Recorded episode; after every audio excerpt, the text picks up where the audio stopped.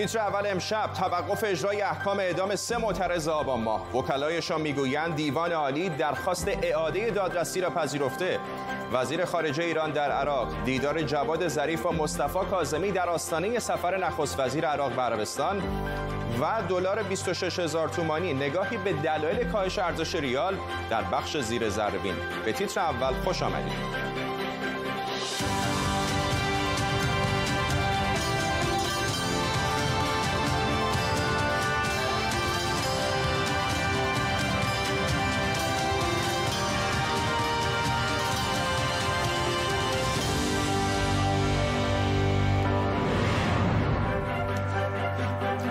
بر شما. وکلای سه نفر از معترضان آبان که به اعدام محکوم شدن اعلام کردند که دیوان عالی درخواست بررسی مجدد پرونده را پذیرفته. در اطلاعیه وکلای امیر حسین مرادی سعید تمجیدی و محمد رجبی آمده که اجرای حکم اعدام موکلین تا زمان تعیین تکلیف نهایی این پرونده متوقف شده. دقایق پیش بابک پاکنیا یکی از وکلا درباره توقف حکم چنین گفت درخواست تقدیم دیوان عالی کشور شد. همه وکلا درخواستاشون رو به دیوان تقدیم کردن و با پذیرش درخواست اعاده دادرسی موضوع در شعبه هم ارز رسیدگی خواهد شد. و با توجه به اینکه مجازات ساله به حیات در این پرونده هست خود به خود با پذیرش اعاده دادرسی اجرای حکم هم متوقف میشه. و الان اجرای حکم متوقف شده. و به پرونده رسیدگی خواهد شد و ما بسیار امیدواریم که با توجه به ادله بسیاری که در پرونده هست و البته همچنان هم که پیش میریم و بیشتر مطالعه می‌کنیم احساس می‌کنیم که موارد دیگه هم وجود داره که مجموعا به نظر می‌رسه در ماهیت امر هم احتمال در واقع نقض این حکم اعدام وجود داره. دیروز من با موکلم تلفنی صحبت می‌کردم از طریق تلفن تماس داشتیم از زندان. بسیار خوشحالند و حمایت های مردم هم به گوششون رسیده و بسیار روحیه خوبی دارن و خوشحالن صدور احکام اعدام برای این سه جوان با موجی از واکنش های منفی همراه بوده. در نیم ساعت آینده با مهمانان برنامه درباره این حکم کارزار اعدام نکنید و خبرهای دیگر گفتگو خواهیم کرد. پیش از همه اما موسا برزین حقوقدان از آنکارا با ماست. آقای برزین مرحله بعدی برای این پرونده چه خواهد بود؟ بله خب اولا من نیاز دارم که یه توضیح کوتاه بدم و اون این که در بعضی از رسانه ها منعکس شده این اعاده دادرسی بر اساس ماده 477 بوده یعنی رئیس قوه قضاییه تجویز کرده. اینطور نیست. رئیس قوه قضاییه هیچ دخالتی نداشت. از طرق عادی اعاده دادرسی وکلا تقاضا دادن. خب اما مرحله بعدی چطور می‌تونه باشه؟ بر اساس ماده 474 وقتی که دیوان عالی قبول کرد اعاده دادرسی رو ابتدا اجرای حکم رو متوقف می‌کنه که شده. بعد وارد رسیدگی میشه که آیا این حکم درست بوده یا نه. اگر تشخیص داد که درست نبوده نقض می‌کنه و برمیگردونه به دادگاه تا اعاده دادرسی بشه. اعاده دادرسی همونطوری که از اسمش مشخص است یعنی از دوباره دادرسی تجدید میشه انگار که از نو دادرسی در مرحله دادگاه شروع شده. حالا این به این معنا نیست که حتما اگر نقض شد اون دادگاهی که داره دوباره رسیدگی می‌کنه یک رأی دیگه رو باید بده یا مثلا اعدام رو باید نقض کنه. اینطور نیست.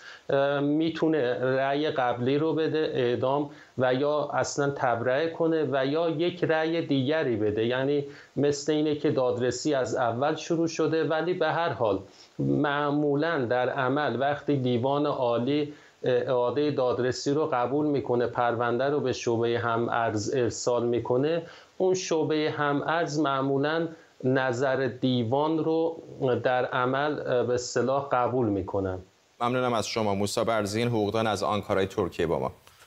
حتما در جریان هستید. در روزهای اخیر بسیاری از هنرمندان و شخصیت های مشهور ایرانی به کارزار اعدام نکنید پیوستند اما شماری از آنها با فشارهای مختلف از سوی نهادهای امنیتی و حکومتی روبرو شدند. رویا نونهالی و امین حیایی دو بازیگر ایرانی که هشتگ اعدام نکنید را بازنشر کرده بودند به دنبال اختار صدا و سیما ناچار به پاک کردن پستهای خود در اینستاگرام شدند. محتاب قربانی شاعر در پاریس با ماست. خانم قربانی فکر می‌کنید چقدر هنرمندان نقش داشتن در به نتیجه رسوندن و پر کردن شبکه های اجتماعی از این هشتگ اعدام نکنید؟ سلام عرض می‌کنم خدمت شما و مخاطبینتون. لازم توضیح بدم که این مردم بودن که هنرمندها رو با خودشون همراه کردن در واقع و در ابتدای امر هنرمندها نقشی در این هشتگ نداشتن. اما خب بعدتر با بالا رفتن هشتگ و اینکه ما دیدیم هی هشتگ داره منتشر میشه به حال هنرمندها هم نقش بسیار مهمی داشتن و به نوبه خودشون در این هشتگ شرکت کردن و خب کارشون خیلی ارزشمند بود. فکر می‌کنید که چرا؟ چه دلیلی داره که صدا سیما و به طور کلی حکومت ایران اینقدر حساس هست روی هنرمندانی که دارن این هشتگ رو به اشتراک می‌ذارن؟ خب دو تا جنبه داره واقعا. اول اینکه خب خیلی از این هنرمندها در واقع ساخته و بزرگ شده همین رژیم هستند و این یعنی در این رژیم بزرگ شدن و پا گرفتن و این رژیم خیلی میترسه از ریزش اینکه از اینکه هنرمندهاش ریزش بکنن به سمت مردم. و نکته دومی که باید بررسی بشه اینه که هر کدوم از این هنرمندها به هر حال برای خودشون فالوورهای بسیار زیادی دارن. فنهایی رو دارن که اون فنها و فالوورها تبعیت می‌کنن از هنرمنداشون. یعنی وقتی که مثلا خانم نونهالی میاد هشتک ادام نکنید می‌زنه به تبعیت از خانم نونهادی فالوورها و فنهاش هم میان این هشتگ رو می‌زنن و خب حکومت از همین میترسه که مبادا یک هنرمند بتونه در یک لایه ای از اجتماع نفوذ بکنه. حالا نه لزوما هنرمند هر آلترناتیوی بتونه در یک لایه ای از اجتماع نفوذ بکنه و بخشی از مردم رو همراه خودش بکنه. به خاطر همین سعی می‌کنه تا جایی که می‌تونه فشار رو روی هنرمندها زیاد بکنه که از جنبش های مردمی حمایت نکنن قربانی شاعر در پاریس. ممنونم از شما. امروز صبح وزیر خارجه ایران به بغداد رفت. در این سفر جواد ظریف با مصطفی کاظمی نخست وزیر تازه عراق دیدار می‌کند. کاظمی که به میانجیگری در مسائل سیاسی شهرت دارد قرار است فردا به عربستان سعودی سفر و بعد از آن به تهران برود. آقای ظریف در ابتدای ورودش به بغداد از محل کشته شدن قاسم سلیمانی هم دیدن کرد. ما موضوعات منطقه‌ای را بررسی کردیم و تاکید کردیم بر همکاری های دو کشور بر حل و فصل این مسائل. شهید قاسم سلیمانی و شهید ابو مهدی المهندس که دو سردار بزرگ بودند و با تروریست ها مبارزه کردند و جنگیدند و از منافع دو کشور دفاع کردند. ما موضوع ترور آنها را با همکاری دو کشور پیگیری می کنیم. و همچنین تاکید می کنیم بر تمامیت ارزی عراق. عراق مهمترین نقطه نفوذ حکومت ایران در منطقه محسوب میشه و به صحنه زورآزمایی ایران با عربستان سعودی و آمریکا هم بدل شده. عراق برای تامین برق و همینطور بعضی از اقلام مورد نیازش از مواد غذایی گرفته تا خودرو به ایران نیاز داره. از طرف دیگه ایران هم شبه نظامیان طرفدار خودش رو در عراق داره که مثل اهرم فشار عمل می‌کنه مثل کتایب حزب الله ایران همینطور در بخش مهمی از مجلس و قوه مجریه عراق نفوذ داره و از بعضی احزاب سیاسی هم پشتیبانی می‌کنه. موضوع دور زدن تحریم های آمریکا با استفاده از تجارت در عراق هم از موضوعاتیه که در رابطه ایران با عراق مورد توجهه. عراق جای عجیبی قرار گرفته جایی که ایران از یه طرف و عربستان سعودی و آمریکا از طرف دیگه با هم درگیرن. این در حالی که عراق سعی می‌کنه رابطه مستحکمی با عربستان سعودی و آمریکا داشته باشه. فرزین کرباسی روزنامه نگار از سلیمانی عراق با ماست. آقای کرباسی در سلیمانی عراق در منطقه کردستان آقای ظریف به دنبال چه است؟ ببینید همین چند دقیقه پیش آقای ظریف وارد اربیل مرکز اقلیم کردستان شد. ببینید هیچگاه در تاریخ بعد از سقوط صدام حسین ایران انقدر ضعیف در صحنه سیاسی عراق نبوده. ما می‌دونیم که آقای کازمی با بعد از روی کار آمدنشون به وعده هایی که داده بود داره عمل می‌کنه و نیروهای هشت و شبی و نیروهایی که قدرت اصلی سیاسی عراق بودن رو داره از صحنه سیاسی به نوعی عقب می‌زنه و حاکمیت ملی رو می‌خواد اینجا حاکم بکنه. یکی از اون نقاطی که ایشون رو دستروش گذاشتن نقاط مرزی هست. و این نقاط مرزی نقطه ضعف ایران هست در مبادلات اقتصادی با عراق چون ایران هر آنچه که می‌خواست رو از اونجا وارد می‌کرد. چون این نقاط مرزی در دست نیروهای هشت شبی بود و آقای کازمی با نیروهای ویژه‌ای که در اختیار دارند رفتن و اون نقاط مرزی رو کنترل کردند. اقلیم کردستان جایی هست که امید ایران هست برای اینکه بتونه آنچه که می‌خواد رو از آنجا وارد بکنه و اصطلاحا مرکزی بود برای تامین دلار هم برای ایران. می‌دونید که تامین دلار از دو نقطه برای ایران در این یک سال و اندی گذشته بعد از فشار حداکثری که به ایران وارد شد تامین می‌شد. یکی سلیمانیه بود یکی حرات افغانستان. و اقلیم کردستان الان یک حساسیت خاصی برای ایران داره و سفری که آقای ظریف دارن به کردستان عراق در واقع تحکیم این ارتباط اقتصادی هست برای ایران. ممنونم از شما. فرزین کرباسی روزنامه نگار از سلیمانیه با ما. اینجا در استودیو هم همدی ملک همکارم با من هست. همدی مقامات مختلفی از زمان کشته شدن قاسم سلیمانی از ایران به عراق رفتند ولی در سلسله مراتب اداری اگر نگاه بکنیم عالی رتبه ترین مقام جمهوری اسلامی است که به عراق میره بعد از اون حادثه. از نظر امنیتی الان چه موقعیتی ایران در عراق داره بعد از کشته شدن سلیمانی؟ خب به نظر من دو تا نکته در این زمینه مهم هست. یکی همین تعدد افرادی هست که از زمان کشته شدن قاسم سلیمانی به عراق سفر کردند. ما سفر علی شمخانی دبیر شورای امنیت ملی رو داشتیم. سفر آقای قانی اسماعیل قانی رئیس فرمانده جدید سپاه قدس رو داشتیم. و الان هم سفر آقای ظریف رو داریم. این نشون میده که هنوز مشخص نیست که مسئول سیاست گذاری ایران در عراق کی هستش. در ابتدای کشته شدن قاسم سلیمانی حتی حزب الله لبنان سعی کرد که خلای کشته ایشون رو پر بکنه. چون می‌دونیم که قاسم سلیمانی کسی بود که هم طراح سیاست ایران در عراق بود و هم مجری این قضیه بود. این یکی از مسائلی که هستش که به نظر میاد هنوز ایران نتونسته به نتیجه درش برسه و این باعث ایجاد مشکلاتی برای گروه های نزدیک به خودش و مورد حمایتش در عراق شد نکته دوم بحثیه که آمریکایی ها مطرح می‌کنن. جنرال کنت مکنزی فرمانده سنتکام در این اواخر اگر صحبتاش گوش بکنیم چند بار بر این نکته تاکید داشته که ایران در حقیقت داشت فشار می آورد به روی ما که خطوط قرمز ما رو امتحان بکنه و با کشتن قاسم سلیمانی ما خطوط قرمز خودمون رو به ایران نشون دادیم و ایران این خط قرمز رو فهمیده. البته گروه های نزدیک به ایران می‌خوان که جور دیگری قضیه رو نشون بدن. نتیجتا می‌بینیم که تقریبا هر هفته اعلام می‌کنن که نیرو یا در حقیقت یا نیروهای آمریکایی رو مورد هدف قرار دادند یا کسانی رو که به نیروهای آمریکایی در عراق کمک می‌کنن مورد هدف قرار دادن. ولی یک نکته در این زمینه بدون شک نمیشه ازش گذشت و اون اینی که مثل گذشته نمی‌تونند نیروهای نزدیک به ایران به آمریکای حمله بکنن. البته این اصلا به این معنی نیست که در آینده این کارو نکنند نقش امنیتی ایران در عراق پررنگ از شکی در اون نیست. ولی یه نقش دیگری هم که به نظر در این اواخر به خصوص داره پررنگتر میشه کمک هایی که به شکل غیر مستقیم عراق داره می‌کنه به اقتصاد ایران تراکنش های مالی زیادی هست. الان شرایط چطور هست اونجا؟ خب در سه سطح ایران از لحاظ اقتصادی در عراق فعال هست. یک سطح کالاهای استراتژیکی مثل برق و گاز که برای عراق هم خیلی مهم هست و معافیت اون رو داره به شکل مستمر از آمریکا هر چند, هر چند هر یعنی بعد از هر چند ماه داره می‌گیره. در لول دوم کالاهایی هست که خودت هم در بخش خبر در در خبر گفتی که کالاهای روزمره هست که مردم عراقی مصرف می‌کنن که عراق البته توانایی رو داره که اون کالاها رو از جای دیگه تامین بکنه. بخش سوم هم این تراکنش های مالی هستش که در عراق صورت می‌گیره.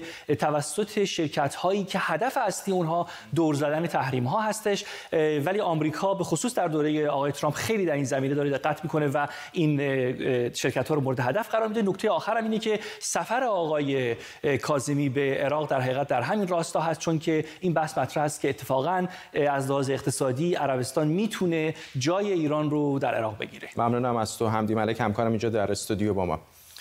با افزایش قیمت دلار در سامانه نیما و گذر آن از مرز 20 هزار تومان قیمت دلار از روی این سامانه حذف شد. قیمت دلار در بازار آزاد ایران هم تا 26 هزار تومان افزایش پیدا کرده. این بیقراری قیمت ارز از کجاست و چرا قیمت ها هر روز رکوردی تازه می‌زنند؟ دلایل گرانی دلار زیاد و پیچیدند امشب یکی از عوامل گرانی دلار را زیر ذره‌بین می‌بریم که البته با رانت و فساد ساختاری در جمهوری اسلامی هم بی ارتباط نیست.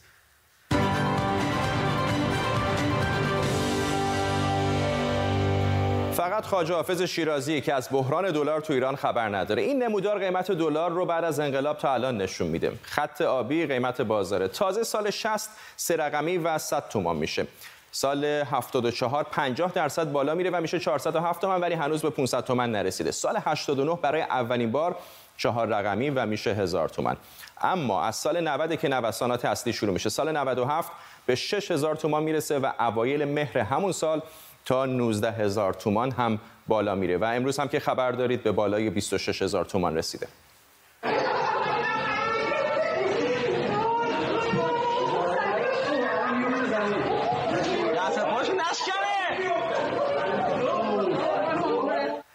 تصاویری بوده از حجوم مردم برای خرید دلار. البته که افزایش قیمت دلار به یک عامل بستگی نداره. تحریم تورم چند نرخی بودن قیمت ارز بازار سیاه و البته ارز صادراتی از عوامل مهمن. حالا یه عده میگن ارز صادراتی توی این میدون نقش هافبک وسط رو داره و می‌تونه کل بازی رو تغییر بده. دسته دوم میگن ارز صادراتی نقش چندان مهمی نداره و راحت میشه نشوندش روی نیمکت. یک دیدگاه سوم هم هست که میگه باید اصلا مربی رو عوض کرد. اما بیاید اول یه نگاهی به این قضیه نقش ارز صادراتی بندازیم تا بعد رابطش رو با دلار مشخص کنیم. هر که کالایی صادر می‌کنه ارزش رو باید به ملت و به کشورش برگردانه مخصوصا توی این شرایطی که آمریکایی ها می‌خوان علیه ما توطعه کنن.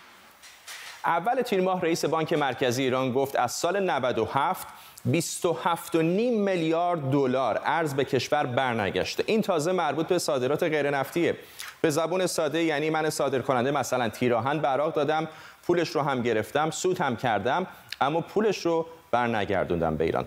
حالا اینها کیا هستند 6 و 8 دهم میلیارد یورو ارزیه که برنگشته مربوط به 250 صادر کننده است که اینجا تبدیلش کردیم به دلار.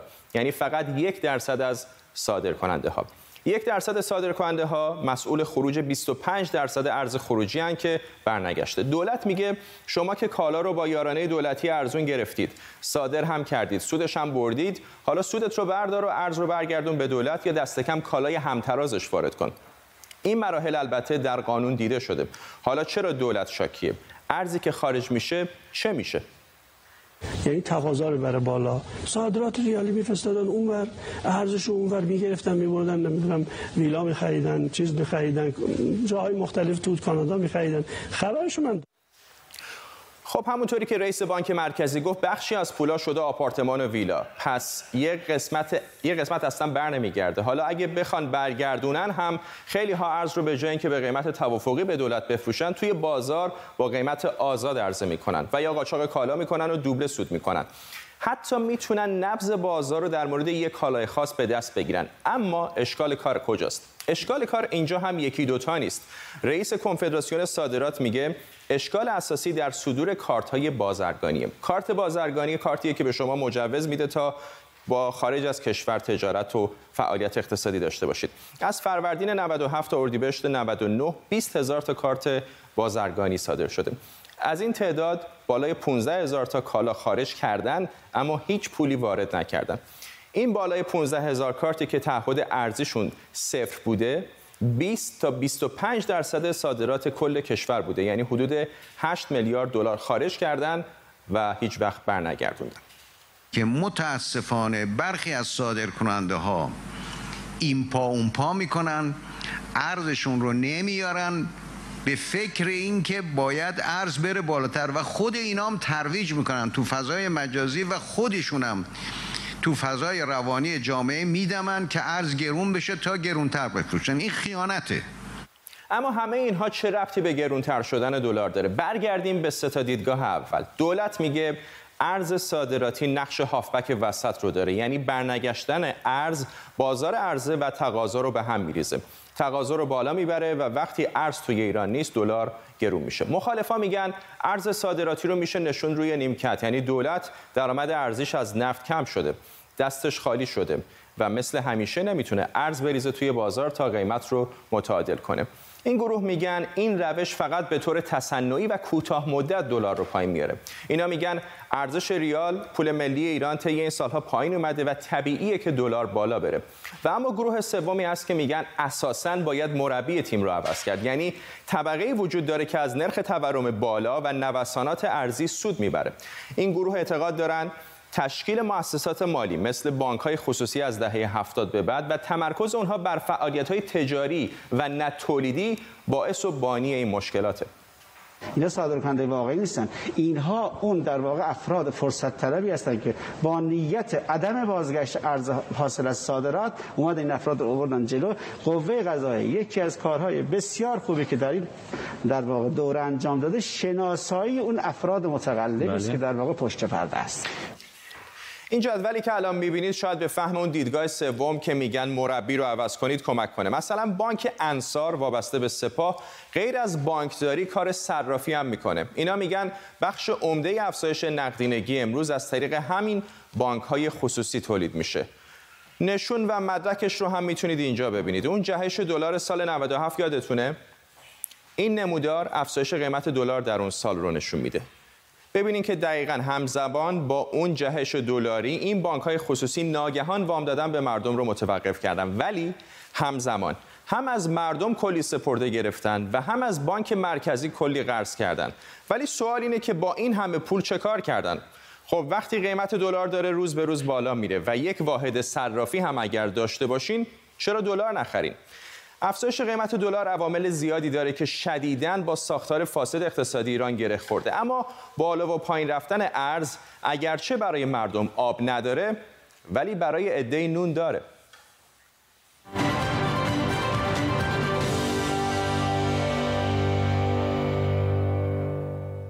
همکارم آرش آزرمی هم به ما پیوسته. آرش در زیر ذره هم گفتیم دلایل افزایش قیمت دلار زیاده بعضیشو مختصر بعضیشو مفصل توضیح دادیم. این دوره جدید به نظرت دلیل اصلیش چه بوده؟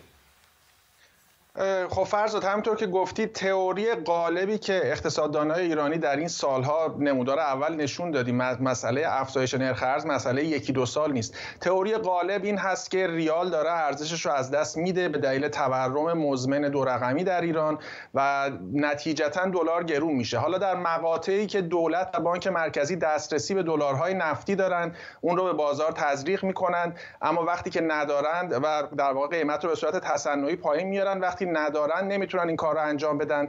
حالا الان به دلیل در واقع کووید 19 و همچنین مسئله رفتن ایران به لیست سیاه FATF دیگه مسئله فقط ارزهای نفتی نیست. ارزهای غیر نفتی هم بر نمیگرده. یه بخشیش نخواستن هست یه بخشیش نتوانستن. در گزارش به خوبی نکاتش رو گفتی. بسیاری از صادرکننده ها ارز رو نمی‌خوان برگردونن بعضی هم نمی‌تونن برگردونن به همون دلایلی که بهش اشاره کردم. و اون هم مزید بر علت شده که عملا کاهش عرضه رو در بازار داشته باشیم و نهایتا این وضعیت افزایش قیمت دلار در وضعیت فعلی. ممنونم از سوارش آزرمی خبرنگار ما در لندن. ترکیه پروازهایش به ایران و افغانستان را متوقف کرده. این تصمیم به دنبال اوج گرفتن موج دوم کرونا صورت گرفته. لیلی نیکفر از استانبول گزارش میدن هفته گذشته که شرکت هواپیمایی ایران خبر از آغاز مجدد پروازهای این شرکت به ترکیه داد. اعلام کرد که این پروازها با هماهنگی دولت ترکیه فعلا از تهران به مقصد استانبول شروع میشن و شروع کرد به فروش بلیط هایی به مقصد استانبول. از طرفی خب شرکت های هواپیمایی ماهان و قشم ایر هم بلیط هایی از تهران به استانبول فروختن. امروز این خبر تایید شد که دولت ترکیه موافقت نکرده با این موضوع و پروازها مجددا لغو شدن و گفته شده که باید بلیط های فروخته شده در واقع مبالغش استرداد بشه به مشتریان. ترکیه نگران این هست بیشتر که این موج جدید شیوع کرونا با توجه به اینکه کیس های کرونا در, در ایران رو به افزایش هست مجددا دامن ترکیه رو بگیره. ترکیه داره سعی می‌کنه که اعتماد توریست های اروپایی رو جلب کنه. به خاطر اینکه بخش عمده توریست هدف ترکیه که برای ترکیه درآمدزایی داره توریست های اروپایی هستن. همین الان هم ترکیه با خیلی از کشورهای اروپایی به صورت مستقیم داره مذاکره می‌کنه که بتونه به اونها این اطمینان رو بده که به ترکیه بیان برای سفرهای تابستونی. لیلی نیکفر بود خبرنگار ما در استانبول ترکیه. حمید بقایی معاون اجرایی رئیس جمهوری در دوران احمدی نژاد امروز به دفتر روزنامه شهر رفته تا به مطلبی درباره خودش اعتراض کند. بعضی از رسانه ها با انتشار تصاویری گفتند که بقایی دفتر روزنامه شرق را تخریب کرده. بقایی به اتهام تصرف غیرقانونی اموال دولتی به 15 سال زندان محکوم شده ولی الان در مرخصی است. روزنامه شرق گزارشی را چاپ کرده و نوشته بود که چون در مرخصی از زندان دچار حادثه رانندگی شده قرار نیست به زندان بازگردد. مدیر مسئول این روزنامه گفته بقای امروز تلویزیون دفتر او را هم شکسته.